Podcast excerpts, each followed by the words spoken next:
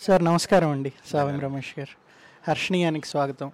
Sir ఈ ప్రయాణం అనేది తెలుగు భాష వేరే రాష్ట్రాల్లో అంటే తెలుగు రాష్ట్రాల్లో కాకుండా వేరే రాష్ట్రాల్లో తెలుగు భాషని పునరుజ్జీవింపజేయడానికి అనే కార్యక్రమం మీరు ఎప్పుడు మొదలుపెట్టారు? ఎలా మొదలైంది? ఎందుకంటే మీరు చదువుకున్నది ఎంఏ ఆంథ్రోపాలజీ చేశారు ఎంఏ తెలుగు చేశారు బాగా చదువుకున్నారు. అసలు ఇది ఈ ఆలోచన ఎలా మొదలైంది? ఏమిటి దీని వెనకాల ఉన్న నేపథ్యం ఏమిటి?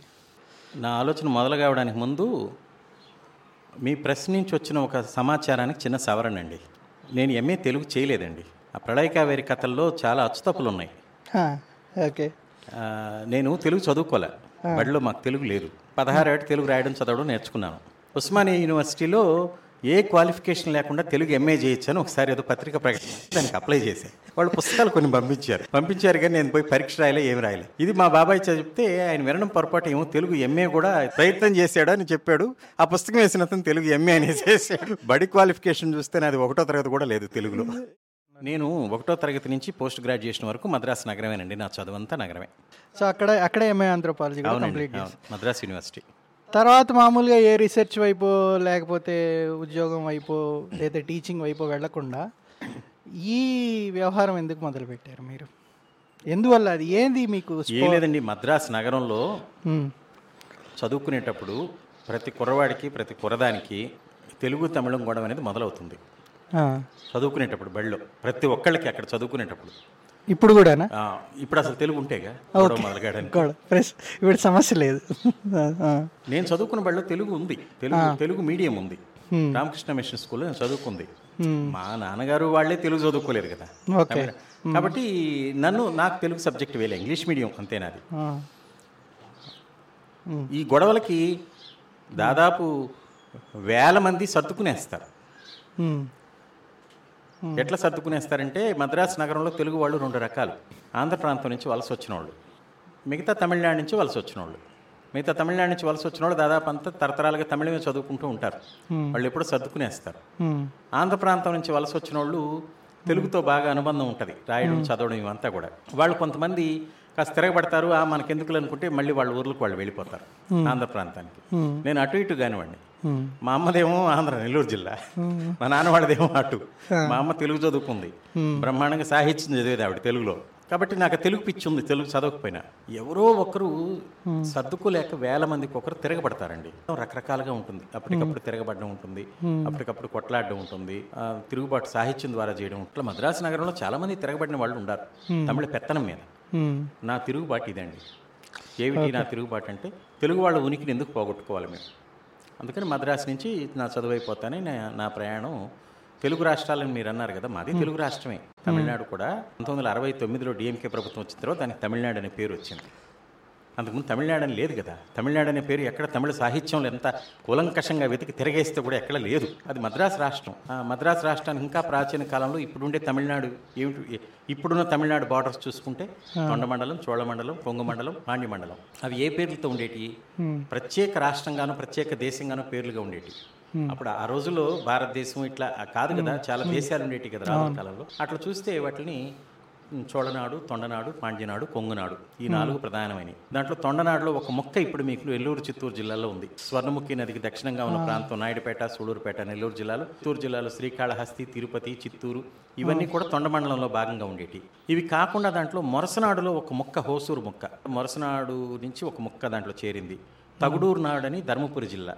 దాంట్లో తమిళనాడు కింద చేరింది. ఇప్పుడు హోసూర్ అంటే అది కర్ణాటక బెంగళూరు దాటిన తర్వాత కదా అది కూడా అంటే ఇక్కడి నుంచి వలస వెళ్ళిన తెలుగు వాళ్ళు స్థిరపడిన ప్లేసా ఒరిజినల్గా తెలుగు వాళ్ళు ఉండేది నాది కోసూరు దగ్గర.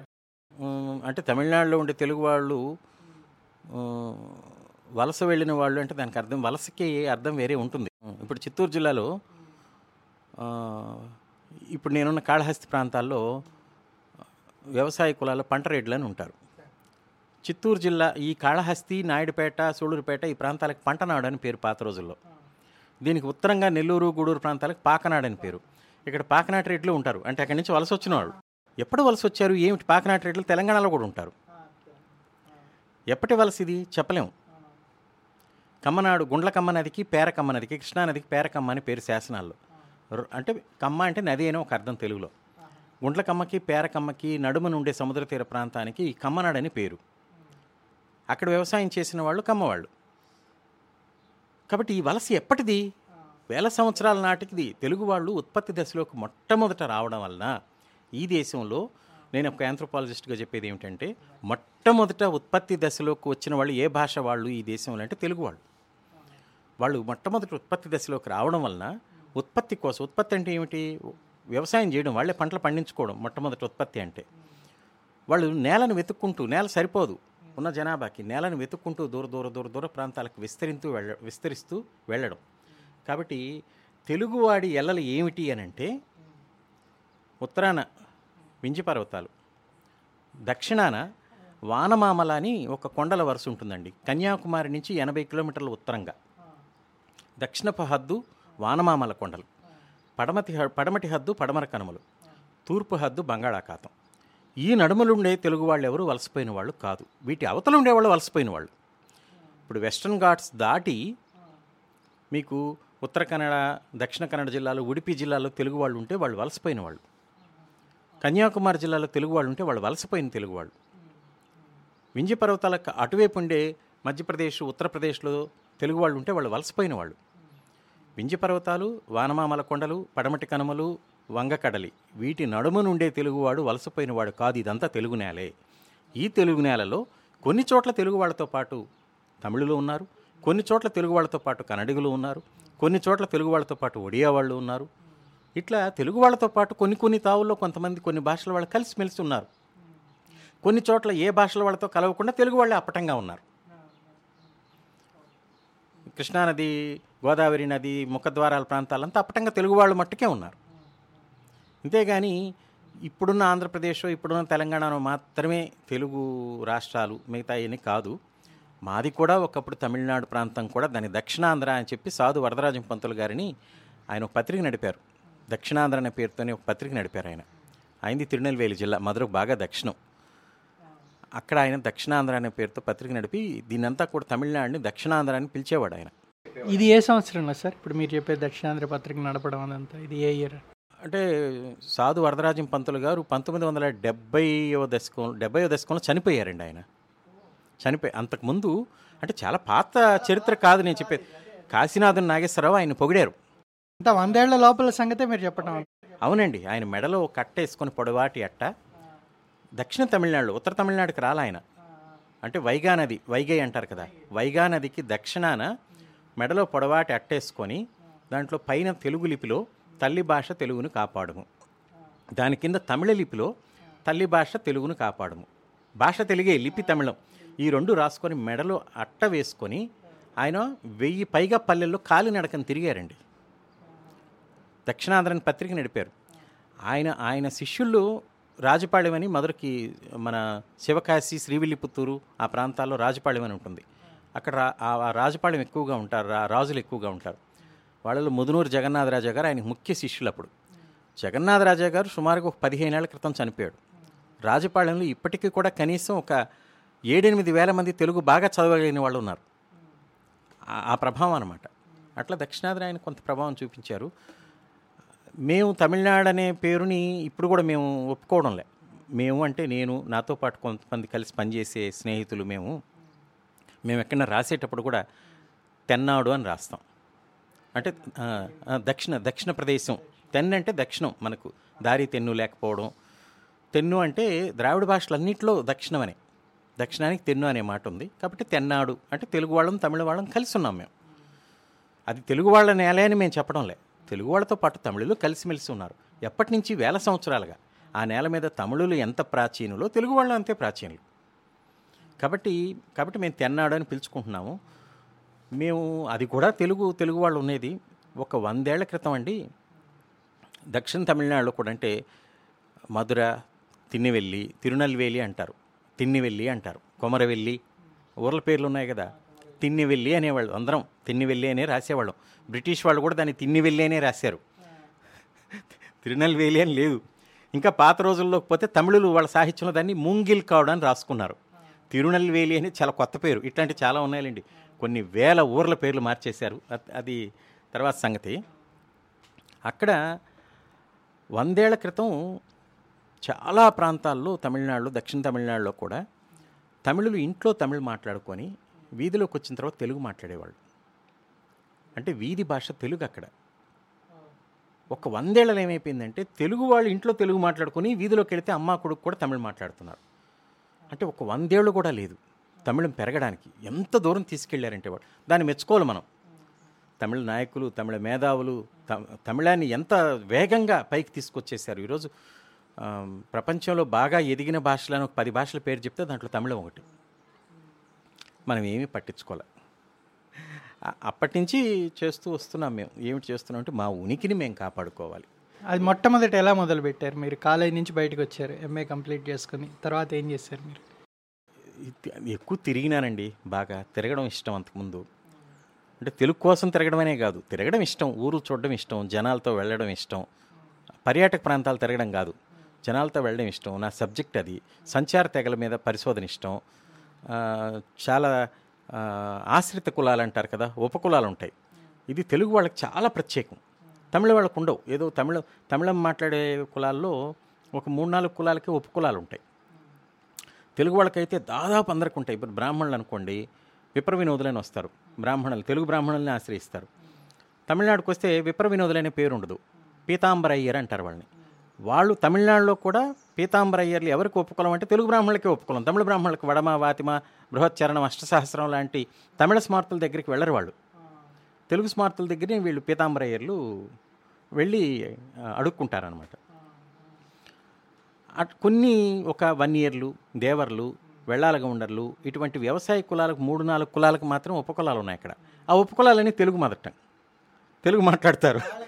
వాళ్ళకుండే ఉపకులాలు కూడా. అంటే వాళ్ళు తర్వాత కాలంలో తీసుకున్నారు. తెలుగు వాళ్ళని చూసి ఇది ఉంటే బాగుంటుంది కదా చెప్పి మాకు కథ చెప్పండి అయ్యా మాది చెప్పండి అయ్యా అనేదో తీసుకున్నారంతే. దాని మీద వెళ్ళడం ఆ ఉపకులాల దగ్గరికి వెళ్ళడం వాళ్ళ దగ్గర ఏమేమి కళలు ఉన్నాయి ఎట్లా వాళ్ళు పాట పాడతారు ఏమేమి వాద్య పరికరాలు ఉన్నాయి అని ఇది అదొక ఇష్టం ఇష్టం. పరిశోధన కూడా కాదు ఇష్టం అనమాట వాళ్ళతో తిరుగుతూ నేర్చుకోవడం. ఇవన్నీ రికార్డ్ చేయడం జరిగిందా మీరు? ఏం చేయలేదండి. బుర్రలో బుర్రలో పెట్టుకోవడం అంతే. అంటే అప్పుడు అంత వసతులు అవి కూడా లేవు. నాకు అట్లా పిచ్చిగా తిరగడం అంతే. ఏదో ఒక చోటకి వెళ్ళాలంటే పూర్తిగా ఛార్జీ డబ్బులు కూడా ఉండవు అప్పుడు. ఏదో ఆ లారీ వాళ్ళని మాయం చేసేవాడిని.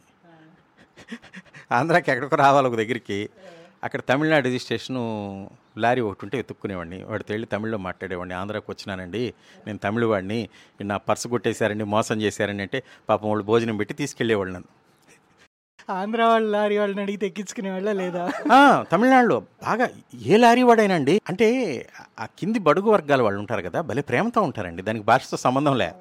అక్కడ అక్కడ తమిళనాడు నుంచి ఇక్కడికి రావాలనుకోండి అక్కడ ఆంధ్ర రిజిస్ట్రేషన్ లారీని పట్టుకునేవాడిని. వాళ్ళు అయ్యో తమ్ముడు రా వెళ్దాం రా అని చెప్పేసి మధ్యలో వాళ్ళు దిన దగ్గరంతా నాకు భోజనం పెట్టి తీసుకొచ్చి అంటే ఏదో తిరగాలంతే. తర్వాత అది మోసం చేయడం అనుకోండి నేను అనుకోలేదు. అప్పుడు తిరిగేసిన. ఇప్పుడు మధురకు వెళ్ళాను అనుకోండి మధురలో ఇప్పుడు కమ్మవాళ్ళ సత్రాలు ఉంటాయి ఆ కమ్మవాళ్ళ సత్రంలో కమ్మవాళ్ళకైతే ఫ్రీగా పడుకోవచ్చు. పడుకొని పొద్దున్నే స్నానం చేసిపోవచ్చు. నేను పోతే కమ్మవాళ్ళ ఇంటి పేరు గోత్రం చెప్తాను. నేను కమ్మన్నయ్య అంటాను. వాళ్ళకి సంబంధించిన యాస మాటలు కొన్ని ఉంటాయి. అవి మాట్లాడతాను. సేలంకి వెళ్ళామనుకోండి కోమటి వాళ్ళది భోజన సత్రాలు ఉంటాయి. కోమటి వాళ్ళకి ఒక పూట భోజనం ఉచితంగా పెడతారు. బ్రహ్మాండంగా ఉంటుంది భోజనం అయితే.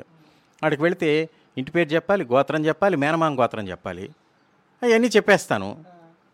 చెప్పేసి కూర్చుంటే బా మనోడు వచ్చాడు కోమటోడు వచ్చాడు ఖమ్మంగా కమ్మంగా పెడతారు తిండి. మోసం చేయడం అనుకుంటే నేను అనుకోలే. నేను తిరగాలి. కాబట్టి నాకు అన్నం కావాలి. పడుకోవడానికి ఎక్కడో ఒక చోటు కావాలి. తిరగడానికి ఏదో ఒకటి నడిచి వెళ్ళాను కదా చాలా దూరం. నడిచి వెళ్ళే పల్లెలకి అట్లా నడిచి వెళ్ళాను ఇట్లా చాలా కాలం తిరిగినానండి నేను. నాకు తొంభై రెండు పంతొమ్మిది వందల తొంభై రెండుకి చదువు అయిపోయింది. కుటుంబ బాధ్యతలు ఏమీ లేకుండా పోయినాయి. పెద్దవాళ్ళు కూడా లేరు దాటుకునేసినారు. ఇంకా తిరుగుడు మొదలుపెట్టాను.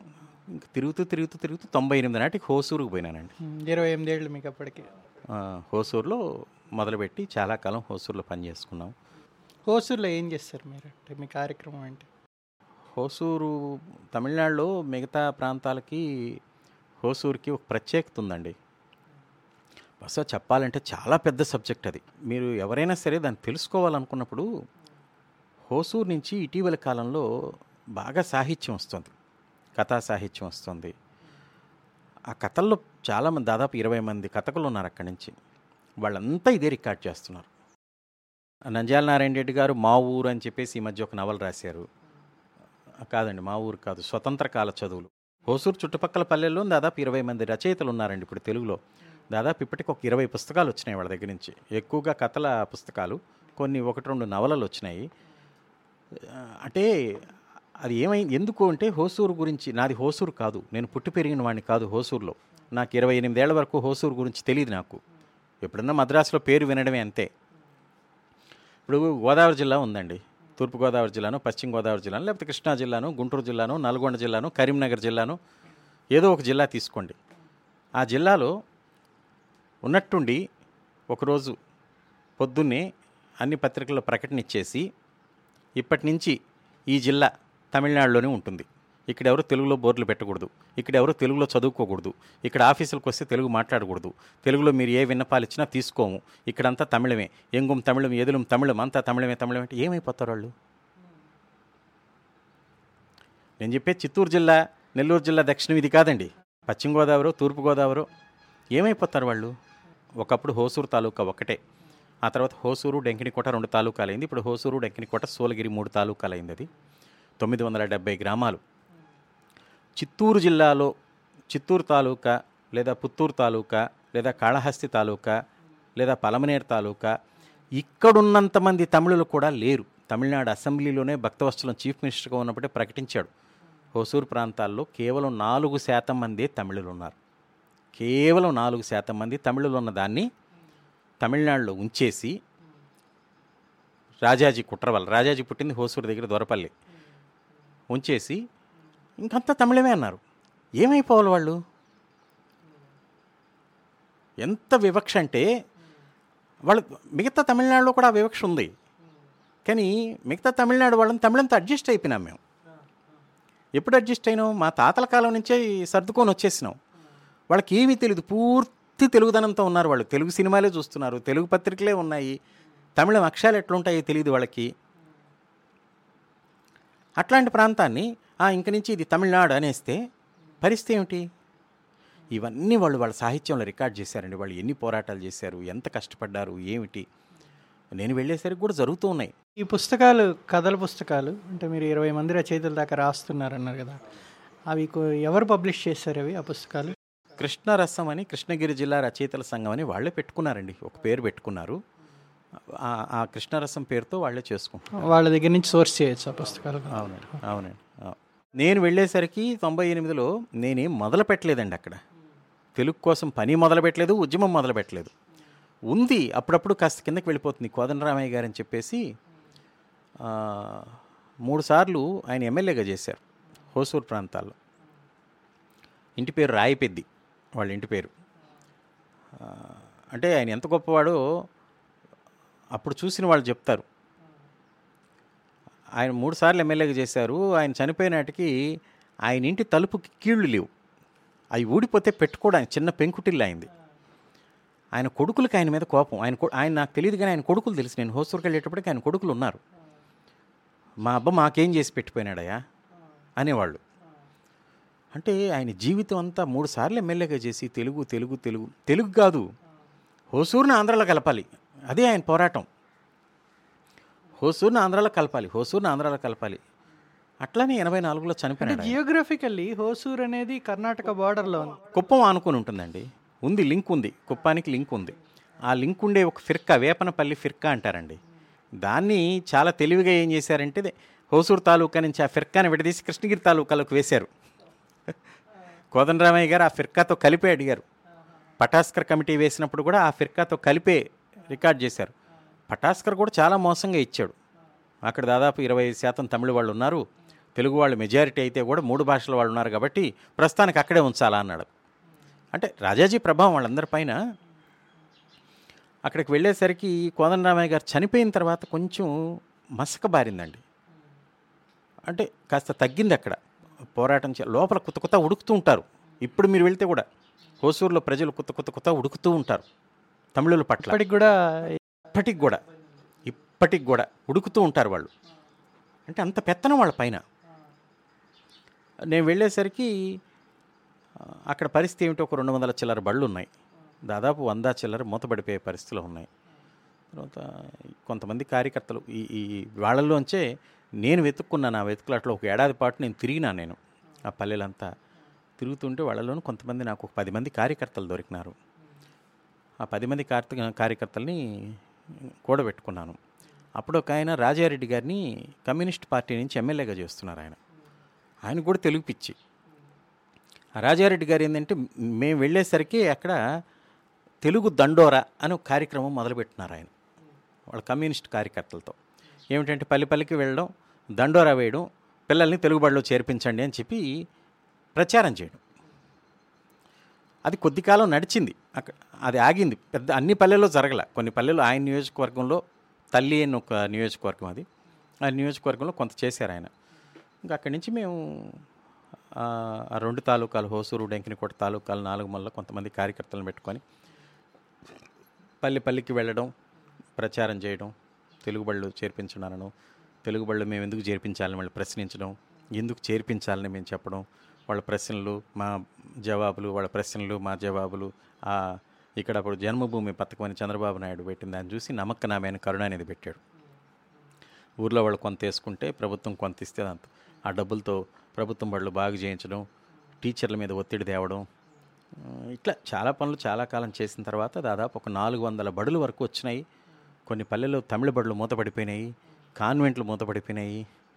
చాలా లోతట్టు ఇరుల ఇరుల దొడ్లని ఇరుల వాళ్ళని ఉండే ఆ ప్రాంతాల్లో కూడా వెళ్ళి అంటే ఒక్కొక్క పల్లెది ఒక్కొక్క పెద్ద కథ అనమాట ఆ పడిన పాటు ఇప్పుడు తలుచుకుంటే అమ్మ నేనేనా అనిపిస్తుంది. అంత పాటు పడినాం. ఒక్కొక్క బడి కోసం ఒక్కొక్క ఊరికి వెళ్ళడం వాళ్ళని జనాలను ఒప్పించడం. మాకు పూర్తి వ్యతిరేకత ఎవరు? ప్రభుత్వం ప్రభుత్వ అధికారులు వాళ్ళు వచ్చి దిగిపోయేవాళ్ళు. పల్లెకి వస్తారు ఒక్క తమిళ స్కూల్ వచ్చేసిందంటే ఆ చుట్టుపక్కల దాదాపు పది తెలుగు స్కూల్స్ని మింగేస్తుంది. మేము వెళ్ళినప్పుడు ఒక జేవియర్ అని చెప్పేసి అంటే కన్యాకుమారి జిల్లా నుంచి వచ్చిన వాళ్ళు చాలా తీవ్ర తమిళాన్ని ప్రచారం చేసేవాళ్ళు ఆఫీసర్లు. ఆయన వచ్చేసి ఏదో ఊర్లో తాగేదానికి నీళ్ళు లేవు కదా మీకు బోరించమన్నారు కదా ఏదో సంతకాలు పెట్టండి వేరే ముద్రలు వేయండి అని చెప్పి వేయించుకొని తమిళ స్కూల్ ప్రపోజల్ పంపించేవాడు. నీ- నీళ్ళకి ఇవి నీళ్ళ కోసం కాదు ఆయన ఇట్లా చెప్పేవాళ్ళు. అది మాకు అక్కడ మేము డిఈ ఆఫీస్ ధర్మపురి అప్పుడు. ధర్మపురి జిల్లాగా ఉండేది కృష్ణగిరి జిల్లాగా కాదు ఉండేది. అక్కడ మద్రాసులో పట్టుకుని వాళ్ళు మాకు ఇన్ఫర్మేషన్ ఇచ్చేవాళ్ళు. అయ్యో సారక్పల్లిలో తెలుగు తమిళ బడి వచ్చేస్తూ ఉంది. డిఈ ఆఫీస్కి వచ్చిందని చెప్పేసి మళ్ళీ ఇటు పరిగితే అటు పరిగితే వాటిని మార్చడం. ప్ర- ఇట్లా అంటే ఒక పని కాదండి ఒక రోజు పని కాదండి రాత్రి పగలు. అంటే కార్యకర్తలు కొంతమంది ఉన్నారు. ఒక కార్యకర్త ఆయన చుట్టుపక్కల ఊర్లు చూసుకుంటారు. నేనేమిటంటే ఆ కార్యకర్తలకి కుటుంబం బతకడానికి వ్యవసాయం చేసుకునేవాళ్ళు చిన్న చిన్న వ్యాపారాలు చేసుకునేవాళ్ళు ఉద్యోగాలు చేసుకునేవాళ్ళు ఆ కార్యకర్తలు. వాళ్ళకున్న సమయంలో వాళ్ళు చేయాలి. నాకు పని బాట లేదు ఇల్లు వాకిల్ లేదు ఏదో గది తీసుకొని ఉండేవాడిని. కాబట్టి వెళ్ళడం అంటే అన్ని రోజులు అంత సమయం నేను పనిచేయాల్సి వచ్చేది. మంచి వయసు ఉండేది అప్పుడు ఓపిక ఉండేది. బాగా తిరిగేవాడిని. వాళ్ళు అట్లే చూసుకున్నారు హోసూరు వాళ్ళు నన్ను. ఆ పల్లెల నుంచి ఎవరు టౌన్కి వస్తున్నా నేను ఒక జీ ల్యాక్ మ్యాన్స్ అని అక్కడ అక్కడ ఉండేవాడిని ఒక గది అందులో. అదేమిటి? అది కూడా తమాషా. రామకృష్ణారెడ్డి అని ఒక ఆయన చిత్తూరు జిల్లా నుంచి వెళ్ళాడు అక్కడికి. తమిళనాడులో కర్ణాటకలో ఏమిటంటే మీకు మీ ఆంధ్రప్రదేశ్ అంత పెద్ద మనసులు ఉండవు అక్కడ. ఇక్కడ ఇళ్ళు ఇప్పుడేమో మారుంటాయేమో కానీ హైదరాబాద్లో కానీ ఇట్లా నగరాల్లో కూడా ఇళ్ళు అద్దెకంటే రెండు నెలల అద్దె అడ్వాన్స్గా తీసుకుంటారు. మాకు అట్లా అట్లా కాదు. పన్నెండు నెలల అద్దె పది నెలల అద్దె ఇవ్వాలి. ఈ ఇంజనీరింగ్ కాలేజీలో చదవడానికి ఆంధ్ర నుంచి వచ్చేవాళ్ళు. ఐదు వందలు గది అద్దె అంటే ఐదు వేలు అడ్వాన్స్ కట్టాలన్నమాట. ఈయన ఈ రామకృష్ణారెడ్డి వచ్చి చూసి పాపం ఆంధ్ర పిల్లలు కష్టపడుతున్నారని డబ్బుంది ఆయన దగ్గర. జీ ల్యాక్ మ్యాన్షన్ అని ఒక పాతి గదులది ఒక రెండు అంతస్తుల్లో కట్టేశాడు. ఆయన ఏం చేశాడంటే అడ్వాన్స్లే. ఐదు వందలు అద్దిస్తే చాలు. పోయి ఉండొచ్చు. ఈ ఆంధ్ర పిల్లలకి ఇచ్చేవాడు పాపం ఆయన. పాపం వాళ్ళు వచ్చిన పిల్లలు చాలామంది ఈ కొంటి పిల్లలు ఆ ఫ్యాన్లో ఇది తీసిపోతున్న వాళ్ళు మళ్ళీ వేసేవాడు ఈయన. దాంట్లో ఒక మంచం కూడా వేసి. పాపం నన్నైతే నేను ఇచ్చేవాడిని ఏడాదికి ఒక నాలుగు నెలలు అద్దె ఎగ్గొట్టేవాడిని. మిగతా నెలలు కూడా నేను ఇస్తుంటే ఆయన పాపం వద్దని చూడండి నేనే బలవంతంగా ఇచ్చేవాడిని. వద్దండి మీరు తెలుగు కోసం. ఆ పల్లెల నుంచి టౌన్కి వచ్చేవాళ్ళందరూ ఆ పల్లెల్లో వాళ్ళు. నాకు ఇంటికి ఏదో ఒకటి తీసుకొచ్చేవాళ్ళు. ఇద్దప్ప కందిబేళ్ళలో ఇద్దప్ప రాగిపిండి సంగడి చేసుకో ఇగో నూకలు ఇగో అంటే కాయగూరలు ఎక్కువ పండిస్తారు హోసూరులో. అట్లా వాళ్ళు నన్ను బాగా చూసుకున్నారు. నేను తిరిగినాను. ఏదో పది సంవత్సరాలు అక్కడ చేసుకున్నామండి. రెండు వేల ఎనిమిది దాకా అక్కడే ఉన్నారు. రెండు వేల ఆరు ఏడు వరకు ఆరు వరకు పూర్తిగా ఉన్నాను. ఆ తర్వాత రావడం పోవడం రెండు వేల ఇప్పుడు ఆ స్కూల్స్ తెలుగు ఎక్కడైతే మీరు రీఎస్టాబ్లిష్ చేశారో ఆ స్కూల్స్ అన్ని నడుస్తున్నాయి. తమిళనాడులో ఒక్క తెలుగుబడి కూడా లేదు. జయలలిత పోతూ పోతూ అన్ని మూసేసి వెళ్ళిపోయింది. తనతో పాటు తీసుకెళ్ళిపోయింది తెలుగుబడిని ఒక్క బడి కూడా లేదు ఇప్పుడు. ఒక్క బడి కూడా లేదు. ఒక్క తరగతి కూడా లేదు తమిళనాడు అంటే ఆ ప్రాంతాలే కాకుండా పల్లిపట్టు అంటే చిత్తూరు జిల్లా ఆనుకుని ఉంటుంది పల్లిపట్టు తాలూకా గుమ్మడిపూడి తాలూకా మద్రాసు నగరం ఇవన్నీ కలిపి దాదాపు ఒక ఏడు వందల చిల్లర బళ్ళు ఉండేటివి. అన్నిటిని తీసుకొని పోయింది ఆవిడ పోతూ పోతూ. సరే అది అది అది రాజకీయం అనుకోండి. ఇప్పుడు మనం దాని గురించి మాట్లాడుకొని ఉపయోగం ఏమి లేదు. తర్వాత తిరిగేటప్పుడు హోసూరు ఎంత గొప్ప తెలుగు సాంస్కృతిక కేంద్రం అంటే ఆ తాలూకాలో అంటే ఇప్పుడు మూడు తాలూకాలు నేను పనిచేసినప్పుడు రెండు తాలూకాలు అంతకుముందు ఒక తాలూకా అది.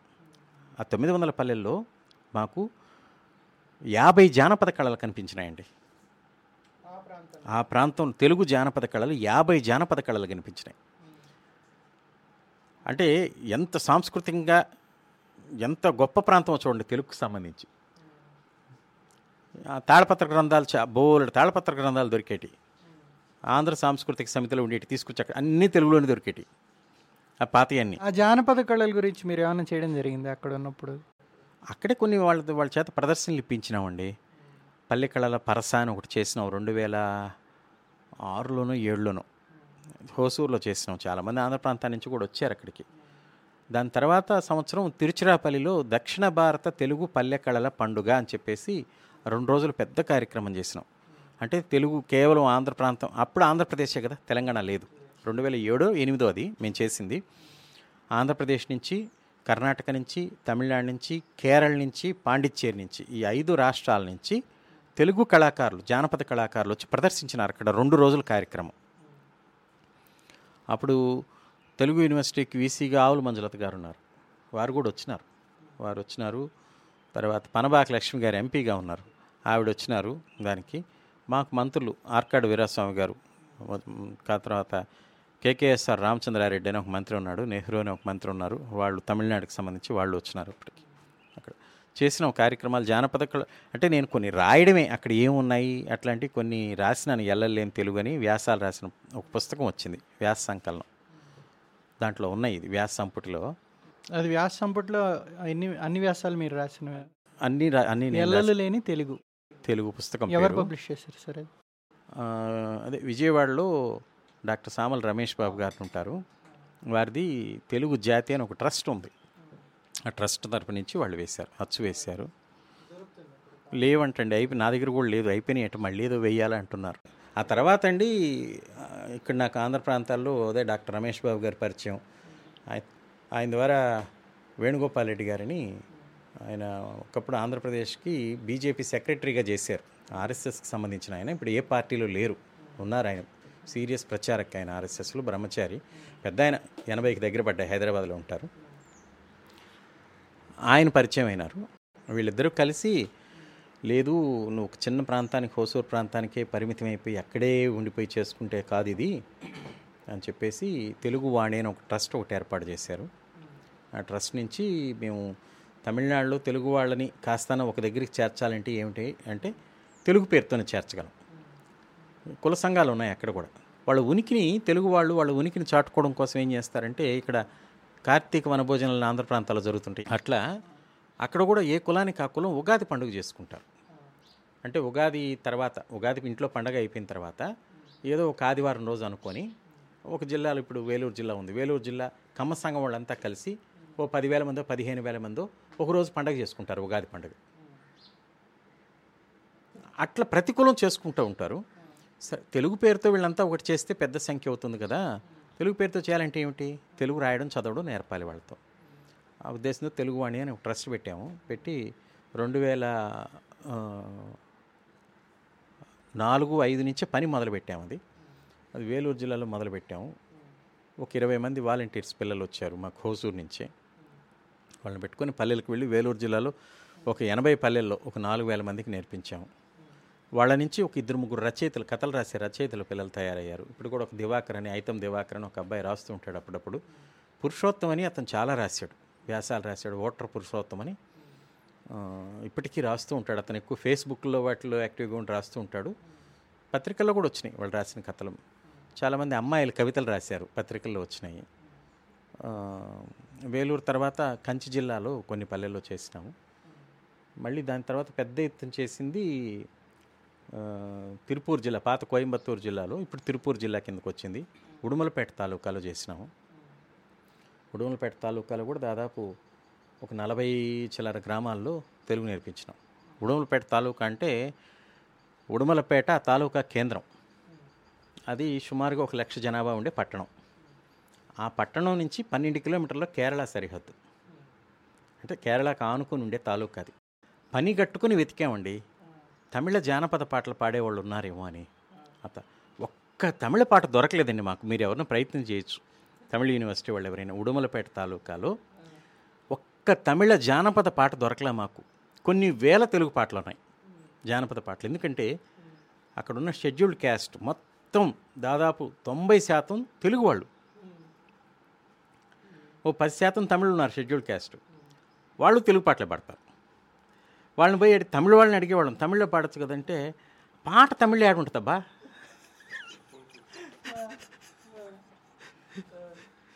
అనేవాళ్ళు. అప్పుడు ఈ తరం పిల్లలు ఉన్నారు కదా వాళ్ళు వచ్చేసి సినిమా పాట పాడేవాళ్ళు. పాట తమిళ అంటే సినిమా పాట అని. అంటే అంటే ఎట్లాంటి ప్రాంతం చూడండి వేల పాటలు తెలుగు పాటలు ఉన్నాయి. ఒకటి రెండు కాదండి వందలు కాదండి వేల పాటలు ఉన్నాయి తెలుగు పాటలు. మీకు ఎక్కడో తెలంగాణలో కనిపించి కిన్నెర మళ్ళీ అక్కడ ఉంది కిన్నెర వాయించేవాళ్ళు కిన్నెర కళాకారులు ఉన్నారు అక్కడ. ఎన్ని రకాల వాద్యాలు ఉన్నాయో. దేవరాట ఉంది సేవాట ఉంది జిక్కాట. అద్భుతంగా ఉంటుంది. అంటే ఇన్ని ఎక్కడ కేరళ ఆనుకొని ఉండే తాలూకాలండి. మీరేమో తమిళనాడు ఎప్పుడు ఆంధ్ర నుంచి వెళ్ళారు అక్కడికి అని అడిగేస్తారు. కానీ ఇక్కడ లేని ఇప్పుడు మీకు దేవరాట అనేది దక్షిణ తమిళనాడులోనే ఉంటుంది. ఉత్తర తమిళనాడులో కూడా ఉండదు ఆంధ్రాలో ఉండదు. వలసపోయిన వాళ్ళైతే ఇక్కడ కళారూపం ఏదో ఉండాలిగా? హొయలాట అని ఒకటి ఉంది. ఎక్కడ తిరునెల్వేలి జిల్లాలో ఉంటుంది. తిరునెల్వేలి జిల్లా అంటే కన్యాకుమారి కాస్త పై భాగంలో హొయలాట అని ఆడతారు. తెలుగు వాళ్ళు ఆడతారు అది. హొయ్యలు అనేది తెలుగు మాట కదా? చాలా హొయలుగా ఉంటుందన్నమాట. దానికి కడవ మేళం అని పెద్ద బాణ లాంటి దాన్ని దాని సన్న మూతి ఉంటుంది. దాన్ని కొడుతూ వాయిస్తారు. ఇంకెక్కడ ఉండదు. కనీసం అక్కడి నుంచి బయలుదేరి వస్తే కొంచెం ఉత్తరం వస్తే మధుర జిల్లాలో కూడా ఉండదు అది. వలసపోయిన వాళ్ళైతే దానికి సంబంధించిన వాళ్ళు ఇక్కడ ఏదో దాని ఆనవాళ్ళు ఎక్కడో సాహిత్యంలోనూ ఎక్కడో ఉండాలి కదా. అంటే ఇప్పుడు గవర్నమెంట్ ఇంటర్వెన్షన్ లేకుండా లేదు అక్కడ ప్రత్యేకమైన సంఘాలు ఇవన్నీ ఏమీ లేకుండా ఆ కళ అంతా ఇంకా బతికుంది. అంటే చాలా పోయినాయండి. చాలా పోయినాయి. నాకు తెలిసే చాలా పోయినాయండి. ప్రదర్శించేవాళ్ళు చివరి తరం కళ చాలా పోయినాయండి. నాకు తెలిసి చాలా పోయినాయి. కొన్ని ఉన్నాయి. కొన్ని ఉన్నాయి.